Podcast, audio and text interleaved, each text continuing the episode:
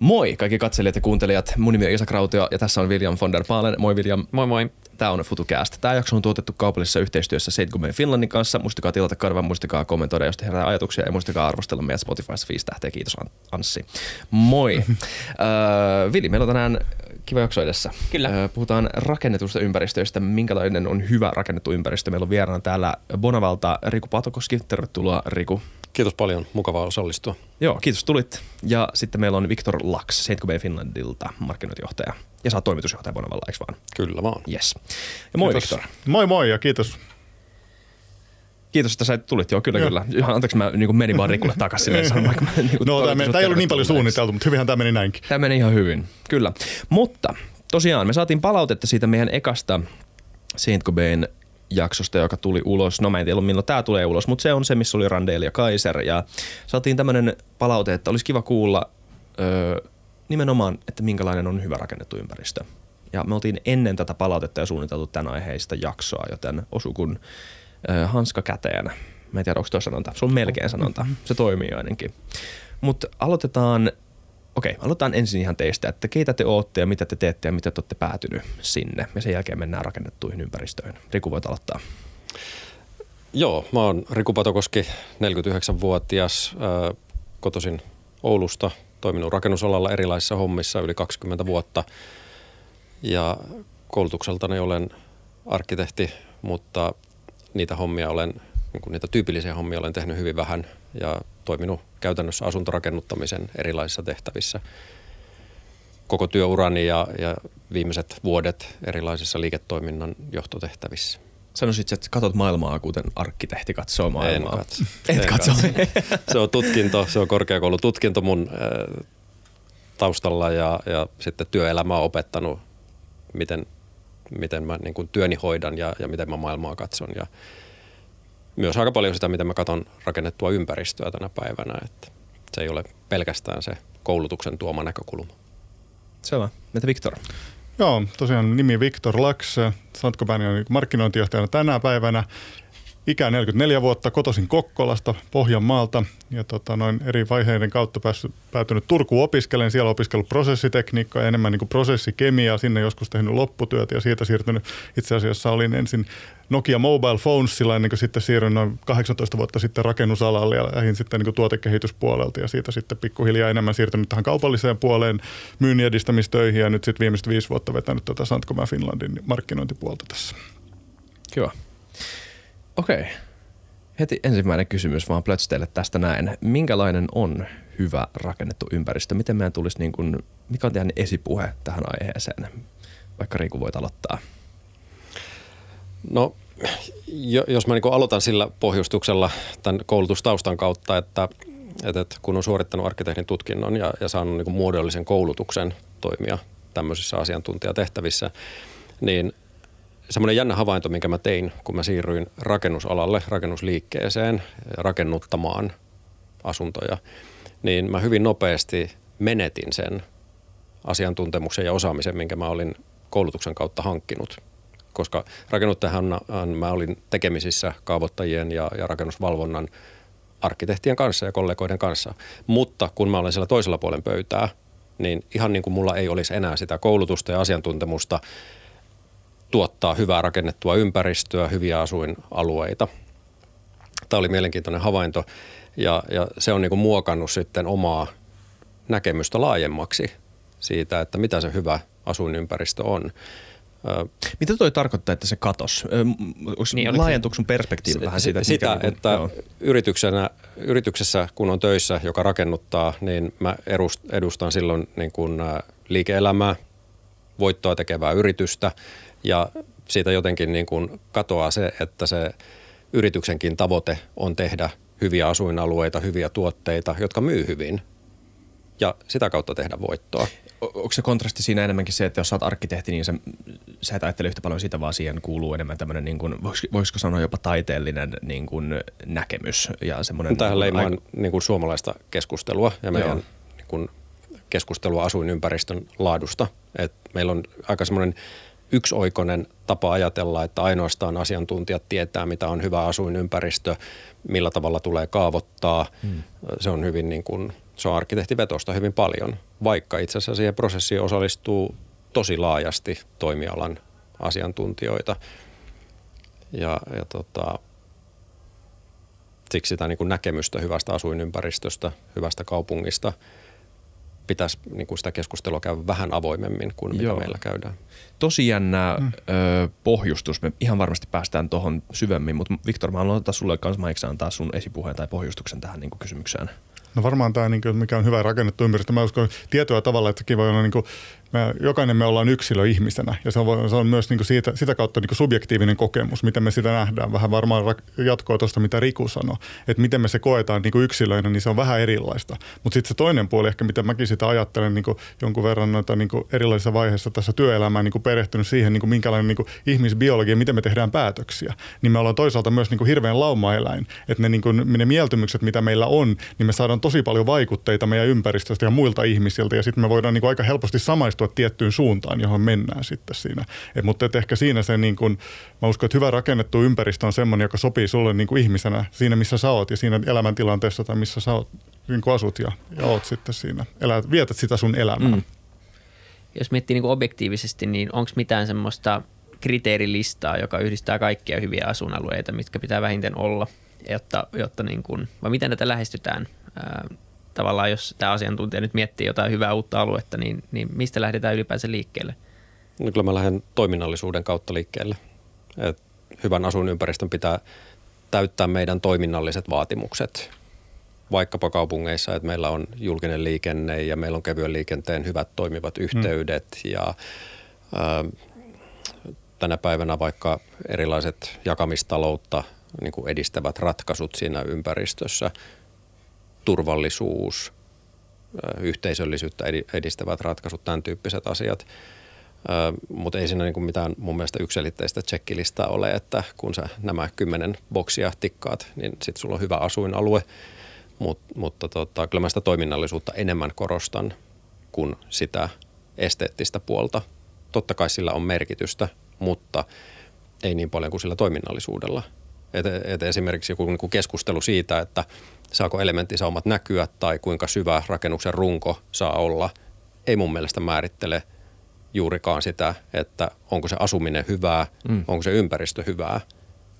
Et, et niin kuin sinänsä ns. rumalta näyttävä ympäristö voi tarjota itse erittäin hyvät puitteet elämälle, jos siellä on toimiva sosiaalinen yhteisö ja, ja, ja palvelut ja tämä toiminnallisuus on hyvää. Et hyvin monennäköiset ympäristöt voi tarjota edellytykset hyvälle elämälle, turvalliselle, onnelliselle elämälle. Mm. Okei, mä yritän muistaa tuon pointin, tuo mm. esteettisyyspointti, mutta äh, mennään vielä askeleen taaksepäin. Olisi kiva tietää se prosessi. Sanotaan, sulla on tyhjä maaläntti.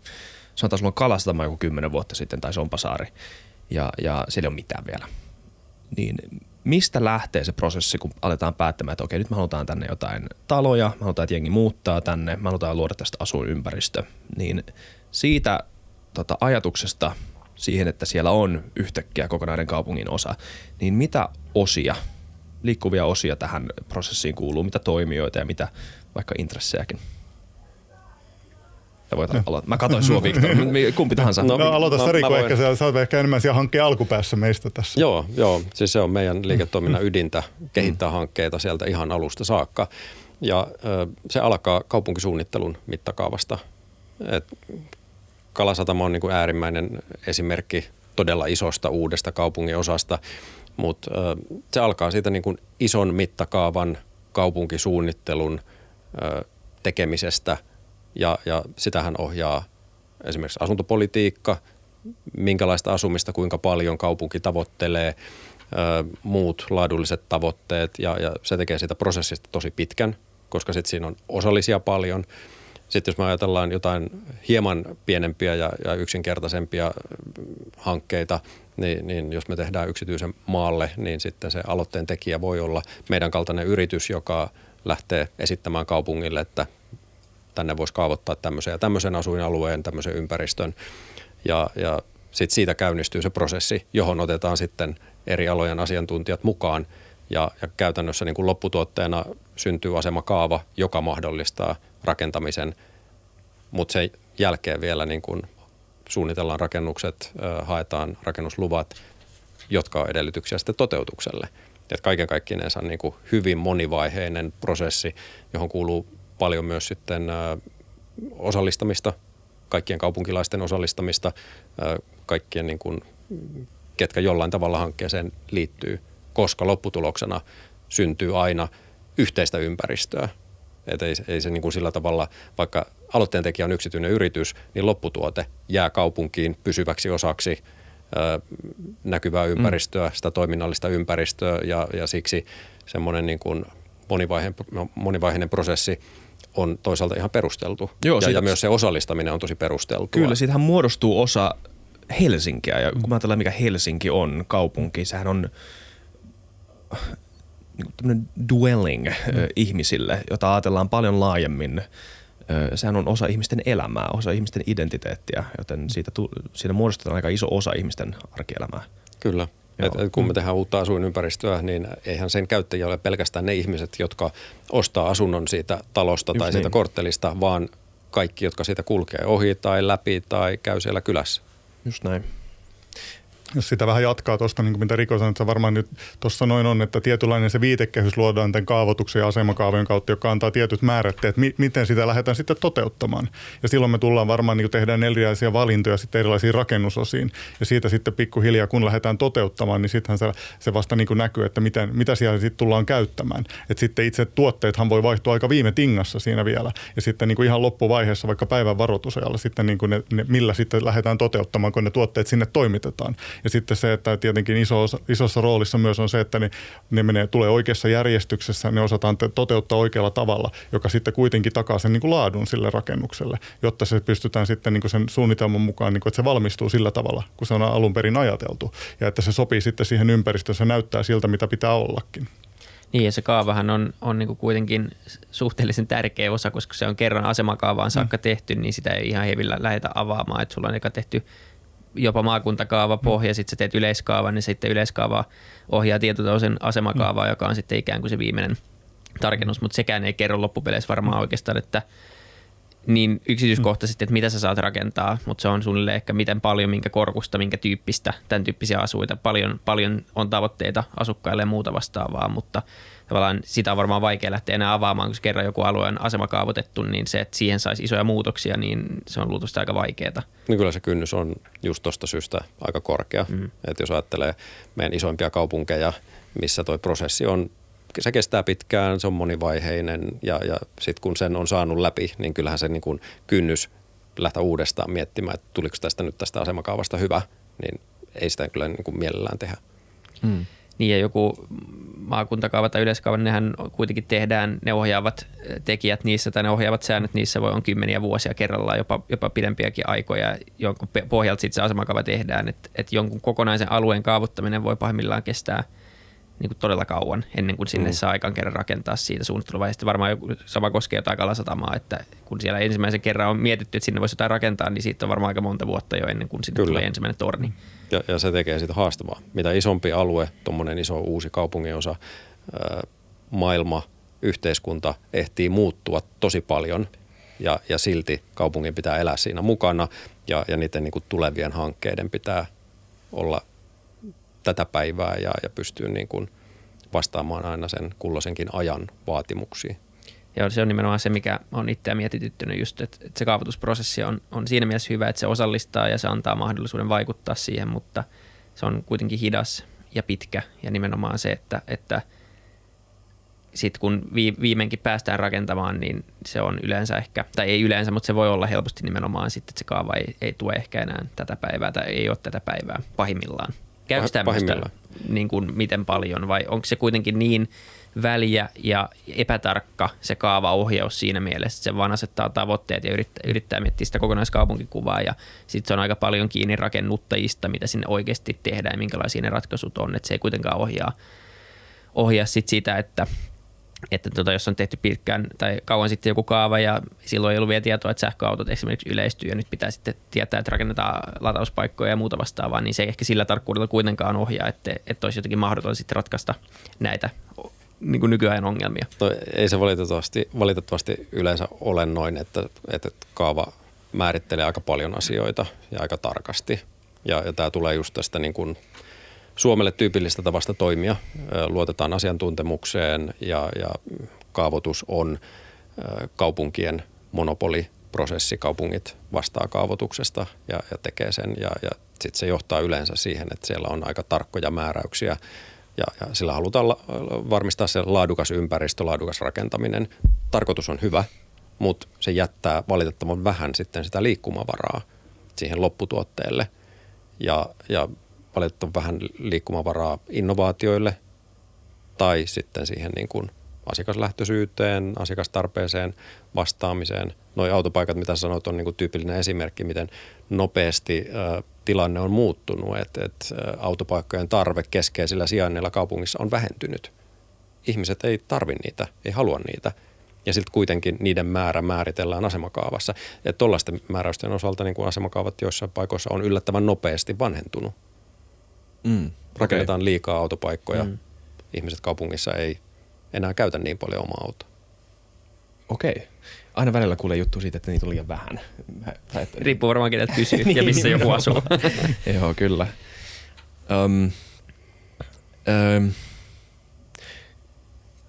jotta me saataisiin tähän nykyinen ö, keskusteluaihe kytkettyy siihen hyvään rakentamiseen, niin millä tota, ö, minkälaisilla eri standardeilla, kysymyksillä tai tota, malleilla tämä ajatus siitä, että okei, tästä kaupungin alueesta pitää tehdä hyvä tai, tai tota, pitää tehdä hyvä rakennusympäristö, niin mikä, miten, miten, miten kaava edellyttää sen standardin toteutumisen ja miten sitten esimerkiksi ne seuraavat vaiheet, esimerkiksi te tai suunnittelu ja, ja, ja miten, miten me voidaan sun mielestä tai teidän mm. mielestä mahdollisimman hyvällä tavalla edellyt, saada ne edellytykset tota, toteutumaan, että siitä rakennetusta ympäristöstä tulee hyvä ja mitä se edes tarkoittaa?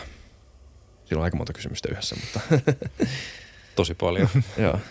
Haluatko aloittaa? No mä, jos mä yritän tuosta vähän jotenkin ottaa kiinni siinä, niin varmaan siinä on, niin kuin puhuttiin tuosta kaavasta ja mitä siinä on ja ehkä ottaa sen, sen niin kuin ihmisnäkökulman tai asiakasnäkökulman, mitä tuossa tuli aikaisemmin mainittua siinä, niin ne tietyt normit meillä tulee siinä, mutta varmaan niin kuin se, että jos kysytään niin kuin ihmisiltäkin sitä, että mikä on niin kuin se hyvä, niin varmaan yksi tämmöinen teema, joka nousee aika usein esiin, on tämmöinen läheisyys myös luontoon, että niin kuin sitä, mitä löytää sitä. Eli miten me sitten yhdistetään ne rakennukset myös siihen niin kuin luontoon, mikä on, on jollakin tavalla läsnä siinä. Ja ja se on varmaan semmoinen, että se, se on niin se, ne ulkoiset tekijät ja totta kai nämä aikaisemmin mainitsemat, että mille sijainti, miten ne niin julkiset yhteydet, miten ne kaikki palvelut, miten se toiminnallisuus siinä toimii. Niin varmaan se, semmoiset asiat tulee tuossa mieleen. Mutta onko tässä vähän myös sitä, että jos ihmisiltä kysytään pelkästään, niin he haluaa vaan niin kuin nopeamman ö, hevosvaunun. Et tietysti asiantuntijoille ja tota, tuotekehittäjillä on iso rooli siinä määrittämisessä, mikä edes on. Eihän mä välttämättä ymmärrä, että mikä on hyvä asuinympäristö. Ihminen, joka on ajatellut sitä kysymystä vuosikausia, tietää ehkä mua paremmin jollain tavoilla. Oletteko samaa mieltä tämän kanssa? Mä oon itse asiassa hyvin paljon samaa mieltä. Mm. Et, et se niin kun asiakkaan tarpeiden tutkiminen, niin se pitää tehdä fiksusti. Et ei voi niin kun esittää liian yksinkertaisia kysymyksiä, haluatko tuota tai haluatko tuota, vaan kyllähän niin kuin meidän asuntorakennuttajana pitää kyetä tarjoamaan markkinoille myös innovaatioita, semmoisia asioita, mitä meidän asiakkaat ei osaa vielä edes pyytää. Kestävän kehityksen ratkaisut on yksi tällainen, ne koetaan arvona tärkeäksi, mutta hyvin vaikea sieltä on niin kuin asiakkaalta kysyä, että no haluatko sä tollasen vai tollasen aurinkopaneelin tai tollasen tai tollasen ratkaisun. Mm. Meidän pitää tuoda niitä innovaatioita ja ratkaisuja ja, ja tuoda niitä myös siihen kaupunkisuunnittelun mm. näkökulmaan ö, siihen suunnitteluvaiheeseen, milloin vaikutusmahdollisuuksia on. Ja, ja tota, si, siinä vaiheessa mua niin kuin häiritsee eniten se, että, että, että tämä keskustelu on jotenkin niin polarisoitunut, että yritykset, jotka tekee liiketoimintaa asuntojen ja asuinalueiden rakennuttamisella, koetaan jotenkin vastuuttomiksi tekijöiksi, joita ei kiinnosta muu kuin voiton tavoittelu.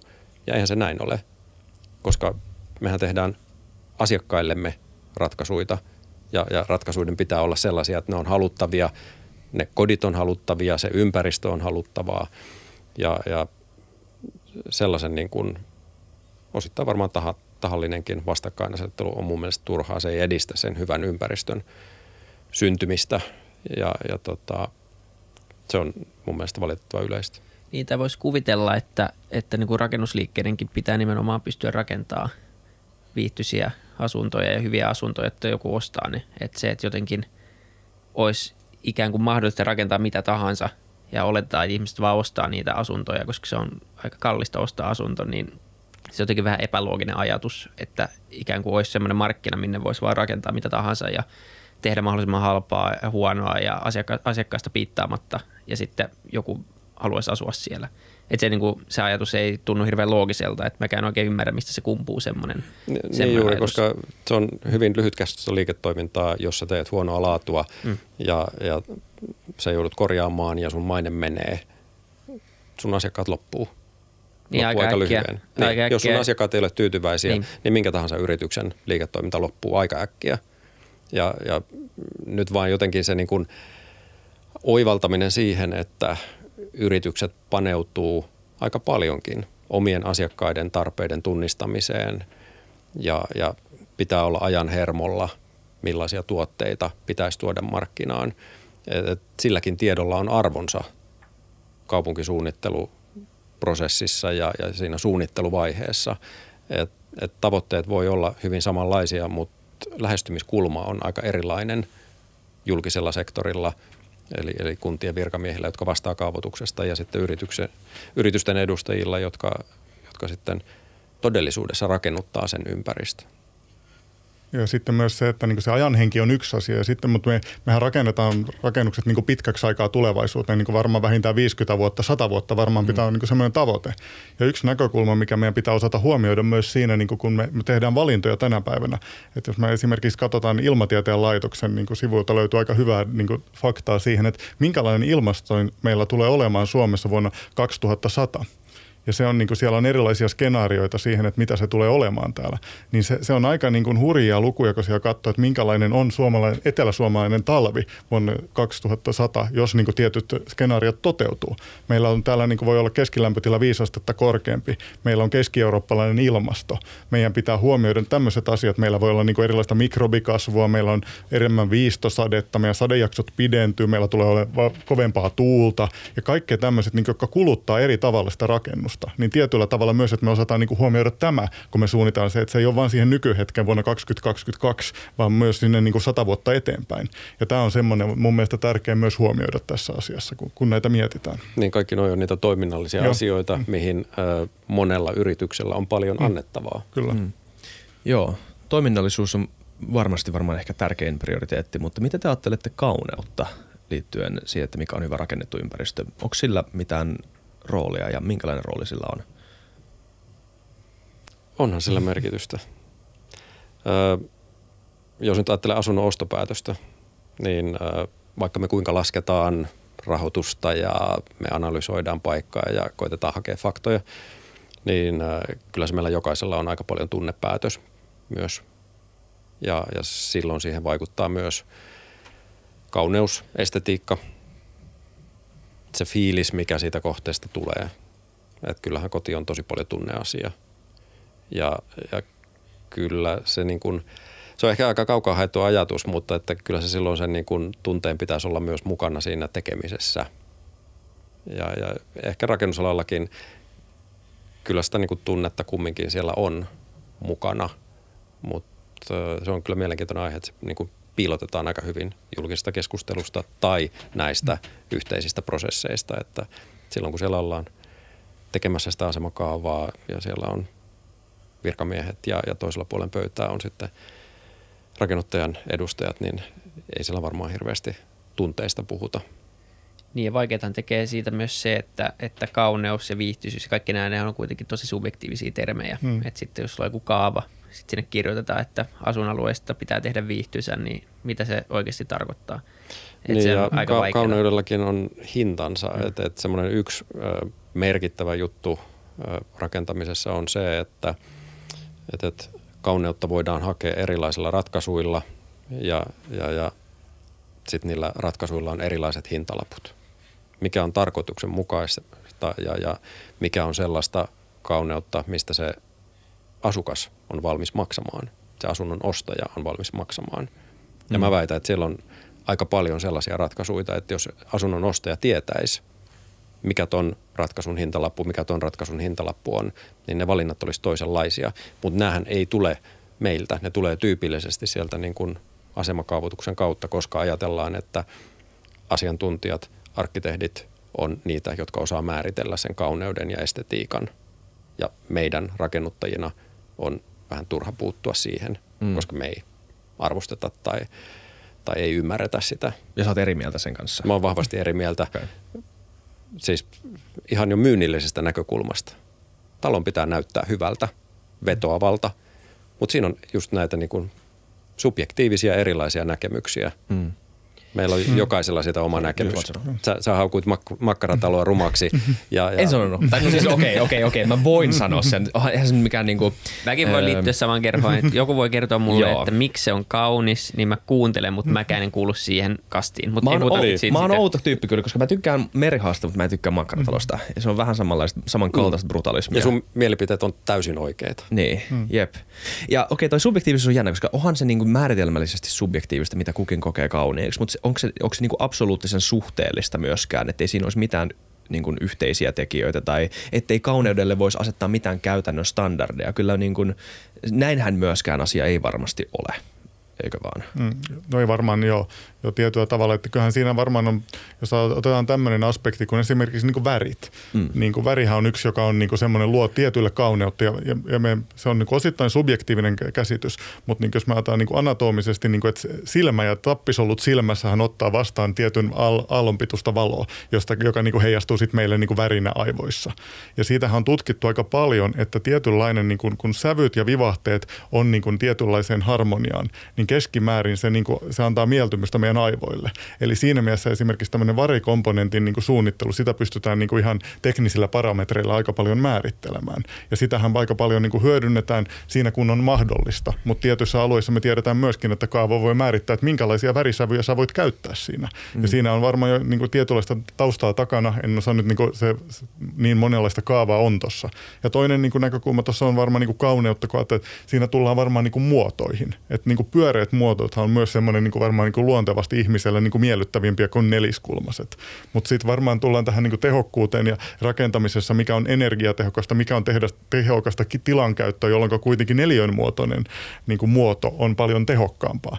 Ja se varmaan on myös sitä, kun katsotaan sata vuotta sitten rakennettuja taloja, oli varmasti huomattavasti enemmän pyöreätä muoto. Tänään on aika paljon neliskulmasta sitten tässä, mutta sillä on sitten niin kuin toiset perusteet, puhutaan energiatehokkuudesta, toiminnallisuudesta ja mm. tämmöisistä mm. aspekteista. Mm. Mä oon miettinyt paljon sitä, että niin kun, koska kyllä löytyy semmoisia taloja, mitkä varmaan monen mielestä on, on rumia, mitkä on uusia. Siellä mm. nyt tulee mieleen nopeasti semmoisia, niin kuin, siellä on vähän ikkuna ja sitten siellä on semmoista niin eri väristä paneelia, vähän siellä sitten jotain semmoista läpinäkyvää raitaa ja toivottavasti kukaan ei nyt teistä on rakentanut just sellaista taloa, mutta siis vähän kaiken tällaisia tämmöisiä ratkaisuja tulee välillä vastaan. Sitten paljon pohtii sitä itse, että, että vaikka sanoin itsekin, että on vaikea määritellä objektiivisesti jotain, mikä olisi kaunista, niin, niin on kuitenkin samaa mieltä siitä, että on varmaan asioita, jossa suurin osa on sitä mm. mieltä, että joku on esteettisempi kuin toinen asia. Niin, ja sä puhuit siitä, että se on kalliimpaa tehdä kaunista niin kuin lähtökohtaisesti, tai siinä voi olla hintalappu näillä tietyillä ratkaisuilla. Niin, niin, niin tai se ei se kalliimpaa lähtökohtaisesti, vaan että siellä voi tulla sen kauneuden äh, niin kuin, äh, perusteella niitä mm. kalliita mm. ratkaisuja. Joo, mutta kuinka niin kuin, mä yritän pohtia, että mistä se johtuu, että tehdään tämmöisiä valintoja. Että onko se niin kuin hinta, joka ohjaa, onko se vaan, että siellä on joku suunnittelija, jonka mielestä kyllähän markkinoille tulee myös ikään kuin objektiivisesti rumia autoja. Mm-hmm ja rumia muita esineitä. Että siis kyllähän markkinoille markkinatalous syöttää koko ajan myyntiin kaikenlaista niin kuin suhteellisen objektiivisesti rumaa.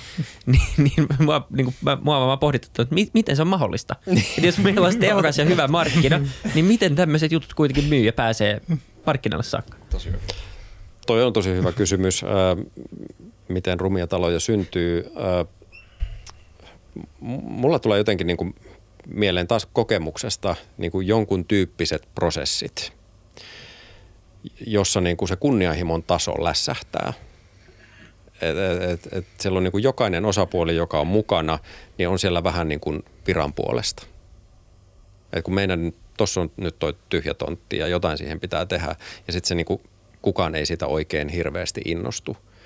Öö, ei ehkä niin kuin suunnittelija valinnassa esimerkiksi ja, ja, ja sitten jos siellä niin kuin katsotaan just tätä vastakkainasettelua, että tuossa on taas niin paljon noita määräyksiä ja, ja energiavaatimukset on taas kiristynyt ja miten nämä nyt ratkaistaan. Eli siitä prosessista tulee enemmänkin ongelmanratkaisua kuin jonkun hyvän kokonaisuuden hakemista. Et se on myös yksi semmoinen mun mielestä tyypillinen piirre suomalaiselle rakennushankkeelle, että aika usein ne niin kuin kaikkien määräysten ja rajoitteiden ristipaineessa hankkeesta tulee enemmänkin ongelmanratkaisua, jossa niin osa on tietenkin sitä ihan meidän hmm. taloudellisen yhtälön etsimistä, että, että pitää löytää kustannustehokas kannattava liiketoiminta siitä hankkeesta. Ja siinä ristipaineessa sitten niin unohtuu. Se jää tavallaan niin kuin viimeiseksi asiaksi, johon kenelläkään ei enää riitä energiaa. Että niin, tämän rakennuksen pitäisi myös näyttää kauniilta ja hyvältä, vaikka mm. sillä ihan varmasti on merkitystä.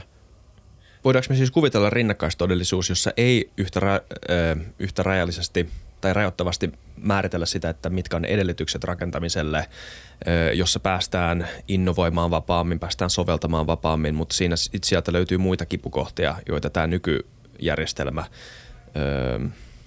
pitää paljon paremmin hanskassaan, tämmöisiä muita prioriteetteja, jotka niin, tai vaikka ei olisi rinnakkaistodellisuus, niin onko semmoisia kaupunkeja, kaupunkeja niin. tai markkinoita, missä on erilainen rakennusregulaatio tai sitä regu- tai reguloidaan eri tavalla kuin vaikka Suomessa, jossa olisi erilaisia tuloksia, koska maailman kaupungit näyttää hirveän erilaisilta keskenään. Kyllä. Kyllä, ja ei pelkästään maailman, vaan Suomenkin kaupungit, mm. ja, ja Suomen kaupungit toimii eri tavalla. Regulaatiohan sinänsä on samanlaista, sama rakennuslaki säätelee kaikkia kaupunkeja, mutta määräysten tulkinnat taas vaihtelee, ja, ja sen, sillä perusteella kaupungit pystyy toimimaan hyvin eri tavoin. Mutta ehkä myös niin kuin kaupunkien sisällä on erilaisia hankkeita. Hmm. Joissakin hankkeissa löytyy hyvä tiimi, hyvä pössis tehdä ja hakea yhteistä hyvää. Ja, ja se on niin kuin edellytys sille, että, että sitten niin kuin ihmiset innostuu. Ihan niin kuin perusryhmätyön, tiimityön edellytys. Että, että silloin kun sulla on hyvä tiimi, joka innostuu yhteisestä tavoitteesta, niin sieltä todennäköisesti syntyy hyvä lopputulos. Että se on myös niin kuin kiinni hankkeista – ei, ei pelkästään niin kuin kaupungeista tai, tai yksittäisistä ihmisistä. Kyllä. Herääkö sulla ajatuksia tuosta? Joo, no varmaan. Ja, ja ehkä tämmöinen, paljon tuli sanottua tuossa jo, mutta kyllähän tässä on myös semmoiset niin ihan nämä niin kuin todellisuuden realiteetit ympärillä. Me puhutaan aikatauluista, me puhutaan budjeteista, me puhutaan niitä tarpeita saada eteenpäin, että aina niin kuin luovuus, me tiedetään, että luovuuskin vie oman aikansa ja sen niin kuin luovuuden niin kuin ajan antaminen, niin miten paljon meillä riittää siihen sitä aikaa odottaa ja myös niin kuin investoida siihen aikaa tai resursseja tai muuta, niin sekin on varmaan semmoinen niin kuin realiteetti, minkä kanssa eletään tällä alalla, että, että pitää myös niin kuin saada valmista ja pitää saada ne Rikukin varmaan haluaa saada, että kämpät saadaan niin kuin myyntiin ja saadaan niin kuin seuraavia kohteita eteenpäin tuossa noin, niin kyllähän nämäkin on sellaisia asioita, jotka niin kuin osittain niin kuin asettaa että varmaan tietyissä kohti raameja sille. Kyllä. Ja vastatakseni omaan kysymykseen, että miten, miten voi tulla rumaa markkinoille, niin se on varmaan myös vaan suora funktio siitä, että rakennetaan niin paljon. Mm. Niin. Eli siihen joukkoon mahtuu nimenomaan, niin kuin sanoitte, niitä hyviä hankkeita, mutta jos tarpeeksi paljon tehdään, niin, niin kyllä sieltä sitten kuitenkin niin kuin sujahtaa välistä myös ikään kuin huonompaa.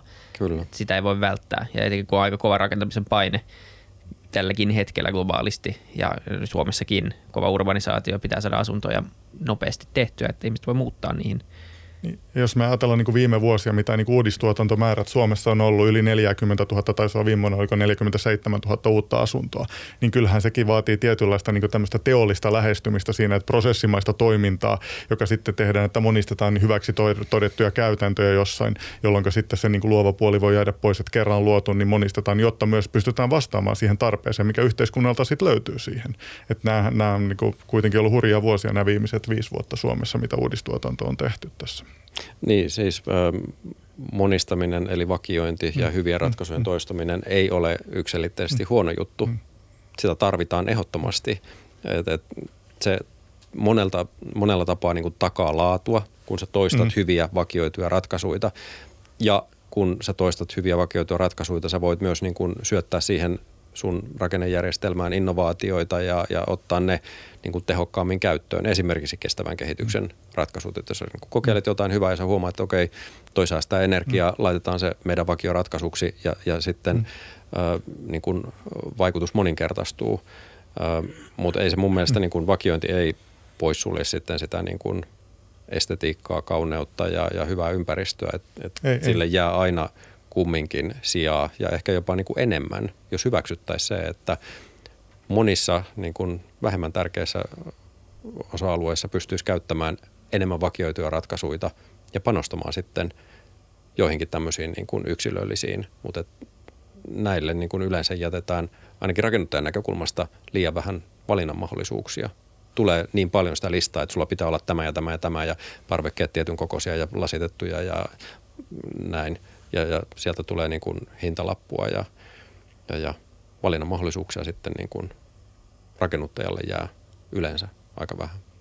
Ja tuosta vielä otan kiinni, niin nimenomaan mun mielestä myös niin yhdyn tuohon noin, että niin monistaminen, niin hyvien ratkaisujen hyödyntäminen, jotta pystytään myös sitten vapauttamaan resursseja johonkin niin esimerkiksi kestävän kehityksen estetiikkaan ja tuomaan sitten siellä, missä me voidaan tehdä niin kuin vaikutusta jollakin muulla tavalla, niin meidän pitää niin kuin varmaan alana siinä ja sehän varmaan tullaan sitten siihen, että miten semmoista toteutetaan, niin sehän on sitten niin kuin yhteistyön muodot, miten me voidaan niin kuin tämä prosessi olla läpinäkyvä, jotta me voitaisiin niin kuin sitten ne hyvät käytännöt niin kuin tehdä uudestaan, että takaa laadun siinä, me ollaan koke, koeponnistettu joku hyvä, hyvä tapa rakentaa, niin sitä tehdään vuodesta toiseen. Meillä on paljon hyviä esimerkkejä tästä Suomesta, että mun mielestä niin kuin vuosikymmenten varrella, mitä ollaan kehitetty, mitä vielä tänäkin päivänä toteutetaan tuolla. Ja, ja niin kuin ne on antanut meille myös sitä, että, että meidän rakennukset on kehittynyt hyvään suuntaan ja meillä on paljon hyvää laatua Suomessa. Että välillä ehkä saa, saa väärääkin kuvaa tästä tilanteesta. Mm. Mm. Niitä siis semmoinen meemi on kyllä olemassa, että kaikki uudisrakentaminen on semmoista tylsää laatikkorakentamista. Että niin kuin, kattokaa näitä vanhoja rakennuksia, jotka on tosi hienoja, miksei mm. tämmöistä enää rakenneta. Semmoinen meemi on ainakin mm. olemassa. Öö, mitä, mit, herääkö siitä mitään ajatuksia teille? Pitääkö tuossa paikkaa teidän mielestä? Öö, no siis tunnistan totta kai. Joo. Kyllähän mä niin kuin alan ihmisenä huomaan tuon ja satuttaa melkein joka kerta, kun se jostain tulee se mm. piikki. Mm. Aika usein jostain Twitteristä. Mm. Mutta kyllä mä oon eri mieltä.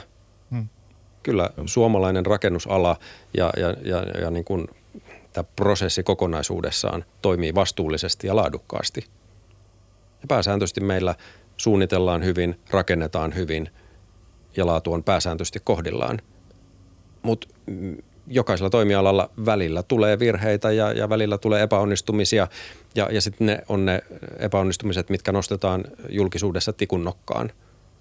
Mutta tutkitustikin – suomalaiset asunnonostajat ovat tyytyväisiä kokonaisuudessaan, mutta ne tyytyväiset ovat yleensä hiljaa ja, ja ne, jotka ovat tyytymättömiä, niin he ovat äänekkäitä. Joo. Ja tuossa ehkä just niin kuin tota, noin, tota, niin jatkaa sitä ja miettii vähän niin kuin mittakaavaa, kuitenkin miten paljon Suomessa rakennetaan, miten iso osa se on niin kuin meidän BKTstä.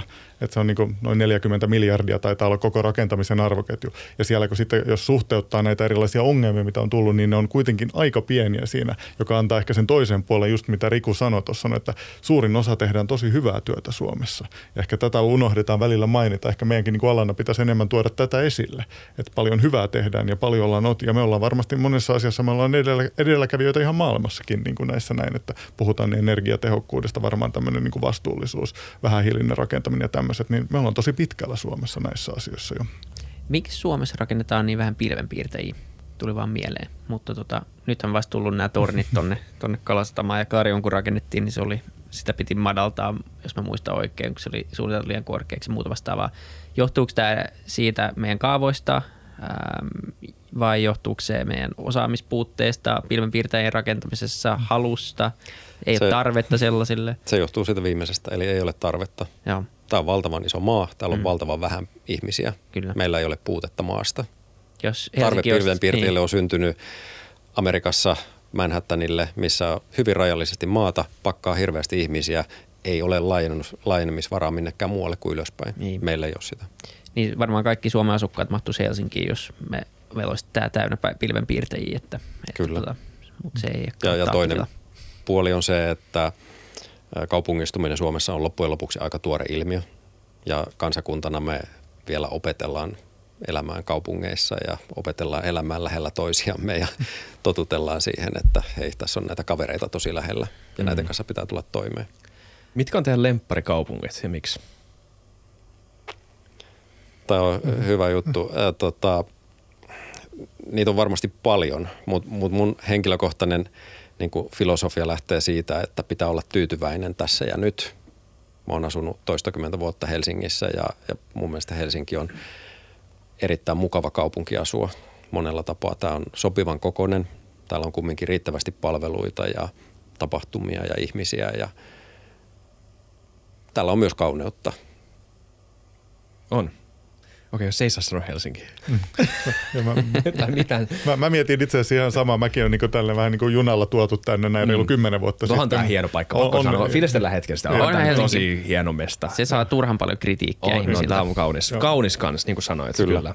Ja tämä niin koko merellinen ympäristö, mikä meillä tässä on, niin kuin, ja kaikki nämä, niin kuin, miten eri aikakaudet kuitenkin kohtaa tässä niin kuin parisadan vuoden niin kuin ajanjaksolta aika Niin. hyvin niin siitä. Mutta jos, jos pitää ottaa joku muu, niin ehkä tämmöinen niin kuin aika läheltä haettu, niin kyllä mun mielestä kans niin kuin kaupunki, jossa on niin kuin käynyt aika säännöllisesti, mutta mistä kanssa tykkää on niin kuin Tukholma. Et siinä on semmoista tietynlaista, että Tukholmakin mun mielestä, niin kuin, siellä on ehkä vielä pidempi se oma historiansa, mutta siinä on paljon samoja piirteitä kuin mitä Helsingissä on. Ja jotenkin niin kuin vaan se niin kuin varmaan on kasvanut veden äärellä, asunut aina veden äärellä, jotenkin nämä elementit jotenkin kun kohtaa tietynlaisen tämmöisen niin kuin estetiikan ja kuitenkin sen aika pitkän historian siinä, niin ehkä se Tukholma on niin kuin sitten toinen, josta hän nyt ei Helsinkiä saanut mainita sitten. Niin, Ja tai sä et saa sanoa köpistä. No, no totta, se miksi mä olisin, mä olisin sanomassa tämän, tai mi- miksi mä kysyin tätä teiltä, on se, että vaikka me ollaan puhuttu kauheasti, ja siis hyvä, että ollaan puhuttu mm. siitä, että miten niin suomalainen rakentaminen keskimäärin on hyvää ja laadukasta, mm. ja siis tämä on jopa kaunista, mutta mut, mut, tota, mut on kuitenkin mielenkiintoista tietää, että, että on muitakin hyviä kaupunkeja maailmalla, jotka tekee asioita eri tavalla, jotka saattaa jopa olla siellä saattaa jopa olla hyviä ideoita, niin mä olisin vähän poimimassa sieltä, että keksittekö keksittekö te jotain muita kaupunkeja, Ke- joista Helsingin kannattaisi joo. ottaa oppia. Jos Joo. Helsinkiä saa mainita, niin äh, sitten mulla on tämmöinen vähän jokerivalinta, äh, nimittäin Lontoo. Mun mielestä se on hyvä esimerkki tästä keskustelusta, mitä me käytiin, että, että, että mikä on toimivaa ja, ja mikä on kaunista ja mikä on rumaa. Mä oon asunut joskus Lontoossa ja, ja mä huomasin sen, että kun mä aikaisemmin kävin siellä turistina kohtuu lyhyitä jaksoja, niin mä en jotenkin päässyt siihen kaupunkiin sisään ja, ja siellä oli hankala kulkea ja kaikkea sitä, eikä se nyt ollut hirveän kauniskaan. Sitten mä asuin siellä vuoden ja mä pääsin siihen sisään. Miten tämä kaupunki toimii, mikä on tämän kaupungin henki ja oivalsin, että niin, tämä on itse asiassa todella iso kaupunki, joka koostuu monesta kylästä, jolla on hyvin erilaisia identiteettejä riippuen missä päin kaupunkia sä asut.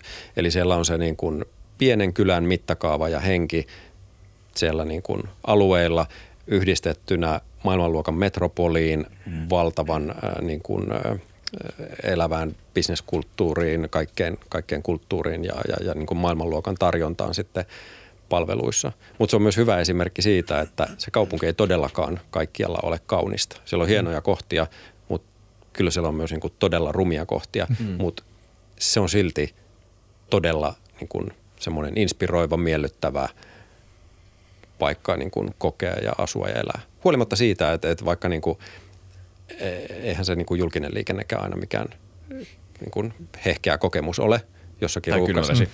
Tai kylmä vesi tai, tai muut tämmöiset. Mutta se ei ole niin kuin edes niistä kiinni. Mm. Että et se asumis- ja elämiskokemus, niin se, se voi olla hyvä huolimatta siitä, että ympäristössä on jotain rumaa ja, mm. ja, ja lämmin ja kuuma vesi tulee eri hanoista ja, ja on niin kuin huonosti toimivia yksityiskohtia. Se on huikea. Mä en tajua, miksi ei tule enemmän. Mun mielestä on aina fiilis, kun tulee eri, eri hanoista, voi säädellä vähän. Mutta mut, tota, Se on, se on hyvä idea. Hot take. se, on- se, on- se, on- Hot take se, se voisi tuoda takaisin. Mutta tota, mut se on jännä niin miettiä, että mistä tämmöinen kaupungin henki ja yleisfiilis Joo. koostuu, vaikka siellä voi olla näin paljon niin kuin eri alueita ja kun ei ole mitään semmoista kuitenkaan ohjaavaa tekijää, joka sanoo, että meidän pitää rakentaa näin, jotta se kaupunki näyttäisi jotenkin samanlaiselta kaikkialta. Eikö se on selvästi niin kuin, ei ole se pointti, että rakennukset näyttää mm. samanlaisilta, vaan päinvastoin. Mutta kuitenkin, että mistä se koostuu sitten, koska kaupungeissa on oma fiiliksensä ja sä voit tunnistaa kaupungin katsomalla vaan jotain ilmakuvaa, vaikka ne talot näyttää kaikki erilaisilta. Että mistä, se, mistä se sitten koostuu ja mistä se syntyy semmoinen kaupungin oma fiilis. Eh, Niin se on, mä en tiedä mikä se on, mutta tota, että onko se sen ihmiset ja kulttuuri ja kaikki mitä siellä tapahtuu vai Niin kyllä onko mä sanoisin, rakentamisellakin? että sieltä, sieltähän se syntyy. Mm. Kaupunkien historia on niin erilainen ja, ja niin kuin syyt niiden synnylle on erilaisia ja, ja, ja sen seurauksena sitten myös tavat, millä kaupunkia, kaupunkia suunnitellaan ja toteutetaan on erilaisia. Et tästähän on niin kuin tämmöisiä klassisia esimerkkejä, että, että Suomi niin kuin Pohjoismaana hyvinvointiyhteiskuntana luottaa tosi paljon tämmöiseen niin kuin yhteiskunnan sääntelyyn kaikessa meidän tekemisessä. Se on meidän tapa elää ja järjestää yhteiskuntaa ja myös suunnitella kaupunkeja. Kun taas niin kuin esimerkki varmaan jostain Yhdysvalloista on niin kuin hyvin, hyvin toisenlainen, missä yritysten toimintamahdollisuudet on paljon isommat ja, ja tapa, millä kaupungit on syntynyt, on paljon enemmän sattumavarasta. Mutta siellä on myös niin kuin ihan, ihan asiantuntijoiden, arkkitehtien tunnustamia hyviä esimerkkejä hyvistä kaupungeista. Seattle, Vancouver on, on tyypillisesti tämmöisiä. Vancouver äänestetty niin kuin miellyttävimmäksi kaupungiksi monta kertaa, mutta tapa, millä se on syntynyt ja, ja millaista se ympäristö, niin se on hyvin erilaista. Mm. Mut, Niitä mut, vuoria ei ole kaavoitettu sinne, vaan ne on siinä ympärillä jo ollut. Ei, se varmaan ja, ja rohkeasti yhdistetään pilven, pilvenpiirtäjiä ja no. matalempaa rakentamista tavoilla, jotka meille olisi hyvin, hyvin vieraita. Mm. Ja, ja prosessit on niin kuin varsin yritysvetosia – yritys tekee esitykset, millaisia hankkeita haluaisi tehdä ja, ja se kaupungin ohjaus on toisenlaista. Enemmän siihen niin kuin yleiskaavatasoon ja, ja sitten keskitytään siihen rakennushankkeen ohjaamiseen. Niin, tuntuu, että kaupungien syntyy aika evolutiivista. Että ne syntyy jostain ja sitten ne kehittyy ja se, että joku pystyisi ohjaamaan sitä kokonaisuutta niin kuin kaikkiin yksityiskohtiin saakka, niin on varmaan – se on aika naivi ajatus. Eli ne, ne syntyy ja niin, varmaan nämä niin kuin myös. kiinnostavat, inspiroivat esimerkit äh, maailman kaupungeista, mitä me ihaillaan ja mitä me käydään katsomassa, niin äh, ne on syntynyt enemminkin tuolla tavalla mm. historian mm. saatossa vähemmällä regulaatiolla ja, ja varmasti osittain ihan sattumanvaraisten prosessien kautta. Ja sitten taas meidän tapa, niin kuin mä aikaisemmin sanoin, meidän, meillä kaupung, kaupungistuminen on hyvin tuore ilmiö ja, ja me tehdään sitä hyvin voimakkaasti säädellen. Syntyy varmasti niin kuin perushyvää, toimivaa, laadukasta, mutta ei niin hirveän kiinnostavaa ja inspiroivaa. Aina. Mm. Hmm. Niin ja varmaan tämä niin tulee olemaan myös sellainen asia, että tämä niin kuin, kun me katsotaan niin tilannetta vaikka sanotaan 20 vuoden päästä, niin meillä varmaan on aika eri kuvaa niin kuin Helsingistä että miten me, tai jostain muusta kaupungista, että, että miltä se näyttää, että onko se silloin niin kuin hyvää vai huonoa. Että ne ratkaisut, mitä tehdään nyt, niin ne voi näyttää, niin kuin puhuttiin tuosta autoilusta, varmaan niin kuin 60-luvullahan Helsinkiä suunniteltiin valtavat niin kuin tämmöiset isot moottoritiet keskelle kaupunkia, piti kaikkea tämmöistä olla. Ei se mennyt niin ja hyvä varmaan, että ei näin tehty. Nyt me tehdään tiettyjä päätöksiä, miltä maailma tulee näyttämään, niin sitähän me ei tiedetä, mutta että kyllähän se tulee siinä ajan hengessä kuitenkin elämään tämä asia. Kyllä. Kyllä. Öö, mä tässä googlailla, tämä on mun joker-kysymys, koska mä juttelin mun kaverin kanssa, joka lukee paljon filosofiaa ja hän esitti mulle tämmöisen tota, konseptin kuin Deleuzeläinen urbaanisuunnittelu tai Deleuzeläinen arkkitehtuuri. Onko tämä millään tavalla teille tuttu ajatus? Ei millään lailla. Okay. Mä yritin googlettaa ja mä en ehtinyt löytää vielä. Mäkin yritin googlettaa äsken lisää, koska mä olisin, että hyvä kysyä siis selittää Mutta enemmänkin... Yritä. Mä yritän, joo. Jos joku nyt on eri mieltä tästä, tästä määritelmästä, niin sanokaa vaan. Mutta äm, semmoinen, että ö, ajatus siitä, että, että voiko julkisia tiloja suunnitella enemmän, tai rakennettu ympäristö suunnitella enemmän yhteisön muokattaviksi ikään kuin, ettei niissä – ette, ettei niistä niinku rakennetuista palikoista tai osista tai sitä asunympäristöstä suunnitella valmiiksi sellainen, kun se tulee olemaan, ö, kun sinne muuttaa ihmisiä ja, ja tavallaan tekee yhteisöstä omanlaisensa. Niin voisiko semmoista ajatusta siitä, että tämä yhteisö pystyy muokkautumaan jopa aika merkittävilläkin talo, tavoilla sen itse yhteisön niin kuin oman elintapojen mukaan. Onko tämä tämmöinen ajatustapa millään tavalla niin kuin käytännöllinen tai hyödyllinen tai mitenkään niin realistinen. Legoland. Vähän semmoinen ehkä, joo. No en mä tiedä, onko se realistinen, mutta minusta se on ajatuksena tosi kiinnostava. Mm. Ja, ja mä toivotan tervetulleeksi mm. kaikki mahdolliset vaihtoehtoiset tavat suunnitella ja rakentaa kaupunkia. Et missä vaan löytyy rohkeutta kokeilla jotain uutta, mm. niin mm. multa tulee heti peukkua mm. kyllä sellaiselle just siitä syystä, että, että meillä on niin yksioikoinen tapa suunnitella ja toteuttaa. Ja, ja tommonen, ehkä toi on sitten sitä sattumavarasta kaupungin rakentamista ja, ja syntymistä, mutta mikä siinä on pahin, mitä voi tapahtua? Siitä voi syntyä joko tosi kiinnostavaa, mielenkiintoista ja hyvää, tai, tai sitten se voi epäonnistua ja sitten se pitää korjata ja, ja korvata jollakin – mutta kyllä, niin kun, kyllä meillä pitäisi olla rohkeutta kokeilla erilaisia tapoja. Mutta se ei ole kyllä meille hirveän niin kuin, tyypillistä, että ky- kyllä me ollaan hyvin turvallisuushakuisia rakennusalalla. Mm.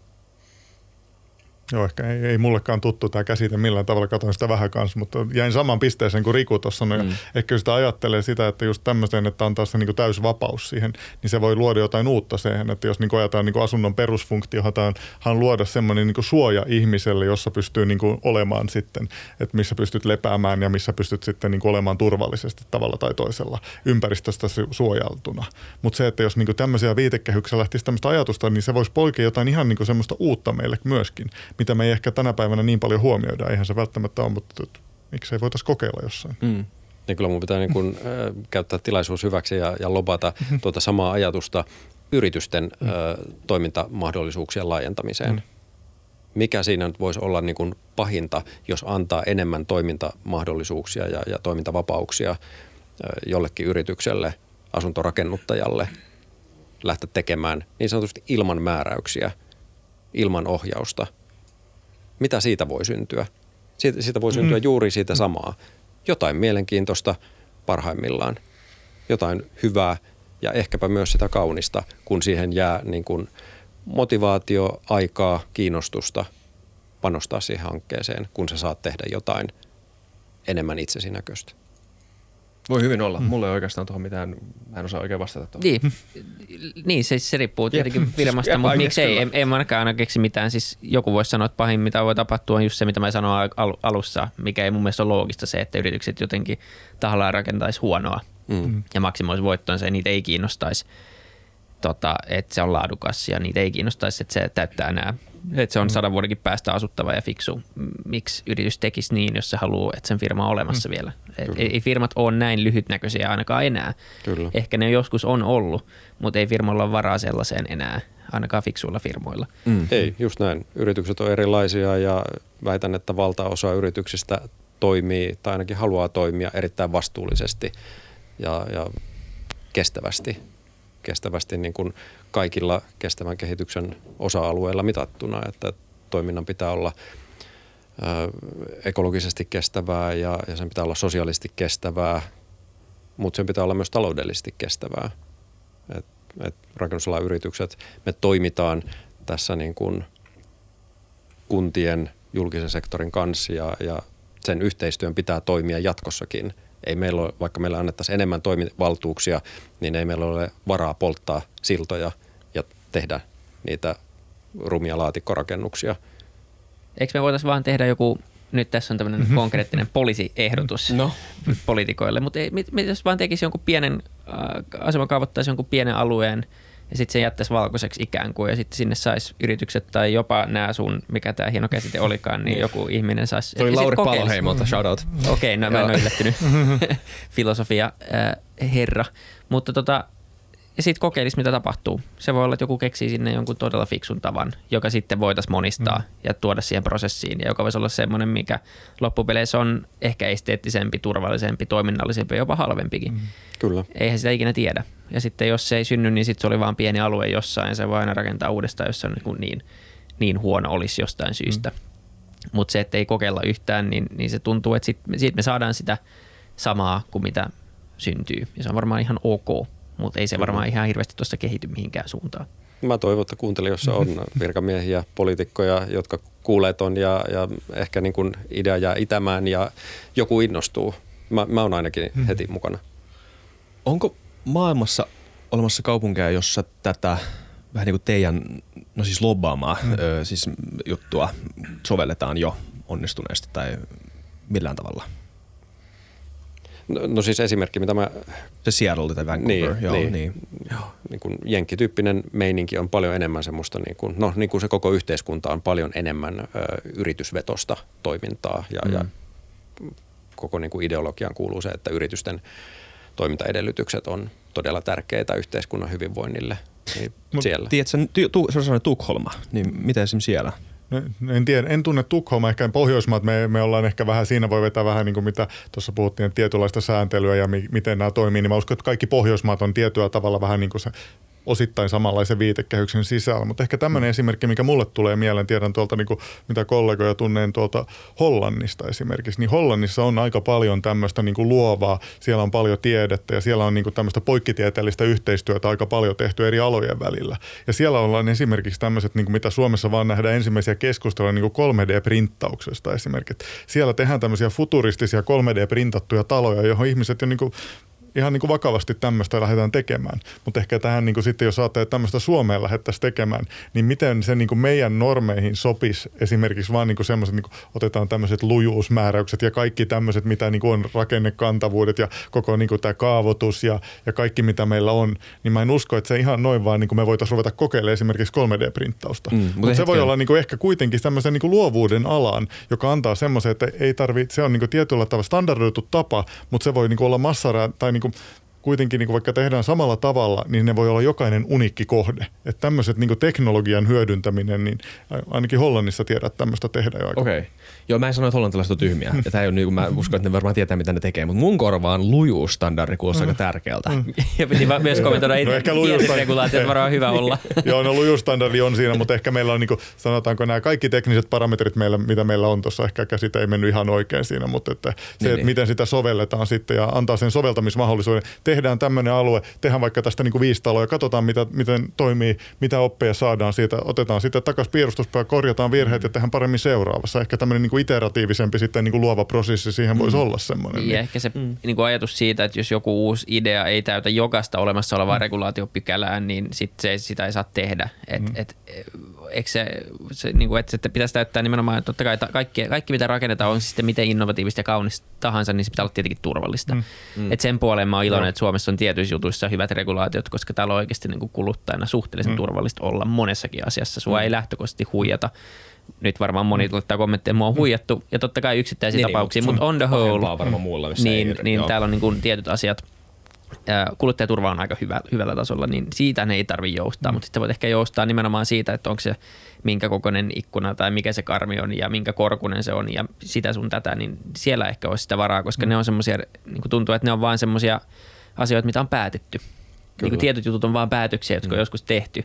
Tietyt jutut on tärkeitä, tietyt jutut ei ole tärkeitä. Ja Kyllä. niin kuin ehkä sitten lähtisi avaamaan sitä mieluummin sit sieltä toisesta päästä, mitkä ei niin kuin vaaranna turvallisuutta tai muita niin kuin tärkeitä asioita kuluttajille. Kyllä, kyllä. Mm. On, on just sen tyyppisiä määräyksiä, että, että millä tavalla ö, ikkunan pinta-ala määrittää hyvää elämää ja asumista. Mm. Joo, kyllä. Jokainen huone tarvii ikkunan, mutta minkä kokoisen, se ei vielä ole ehkä niin kuin ihan relevanttia tai, tai niin kuin monia muita ton tyyppisiä asioita. Tai siis, voiko sanoa, että se on relevanttia, mutta se, että se on just se. Juuri näin. Niin. Et jos se jää niin kuin, niin kuin sä sanoit, että jos joka ikinen ö, määräys ei täyty, niin sit sä et voi sitä ideaa toteuttaa. Nä, näinhän me toimitaan. Mm. Mutta mut on niin kuin kääntäen outoa. vaikkapa autoteollisuuteen, miten erikoiselta kuulostaisi, jos, jos niin kuin autoteollisuutta ö, reguloitaisiin sillä tavalla, että, että, että sä saat tehdä vaan ton verran sedaneita ja vaan ton verran katumaastureita ja vaan ton verran ö, farkkuja. Niin, ja siinä Se kuulostaa olla- tosi oudolta. Niin, ja siinä pitää olla just tietyn kokoinen rengas tai tietyn kokoinen ikkunapinta-ala mm, siinä Kyllä. autossa. Ja, ja sitten kuitenkin autoissa me ollaan myös hyvin tyytyväisiä, että, että turvallisuusmääräykset on todella tärkeitä ja niitä tulee noudattaa, hmm. mutta yrityksellä pitää olla myös toimintavapauksia. Joo, kyllä. Öm, joo. Joo. Nyt, nyt se hanke käyntiin, joku pilottiasunto. Se olisi aika jännä kyllä. Fytycast-tiimi sitoutuu ostamaan yhden, jos saadaan tarpeeksi sponssirahaa. Niin, mä en, älä Vili heitä mua mihinkään. Mä oon varaa ostamaan. mä, mä jotain kaivan täällä varaussopimuksen heti esiin. Joo. Me voidaan sitoutua asumaan siellä mm. koekaniinina vähän aikaa. Eikö se ole parempi? Siis jos mä saan sponssikämpän, niin joo, mä vaikka onkin latavan. Tota, Mutta hei, kiitos Viktor ja kiitos Riku. Tämä oli mun mielestä tosi mielenkiintoinen keskustelu. Saada vähän tätä näkökulmaa tähän keskusteluun. Kiitos teille. samoin. Tämä meni yllättäville urille, mutta erittäin mielenkiintoinen keskustelu. Joo. Joo, kiitos kanssa. Oli mielenkiintoista ja aiheet vaihtelee laidasta laitaan, mutta varmaan oli tarkoituskin näin mennä. Jep, se on meidän kyllä. pätemättömyyttä tai taitoa. Se jää kuun, kuunnel- tai kuuntelijoiden arvioitavaksi taas. Muistakaa laittaa peukut ylös ja viisi tähteä Spotifyssa. Nähdään taas ensi jaksossa. Nähdään. Moi moi. moi, moi.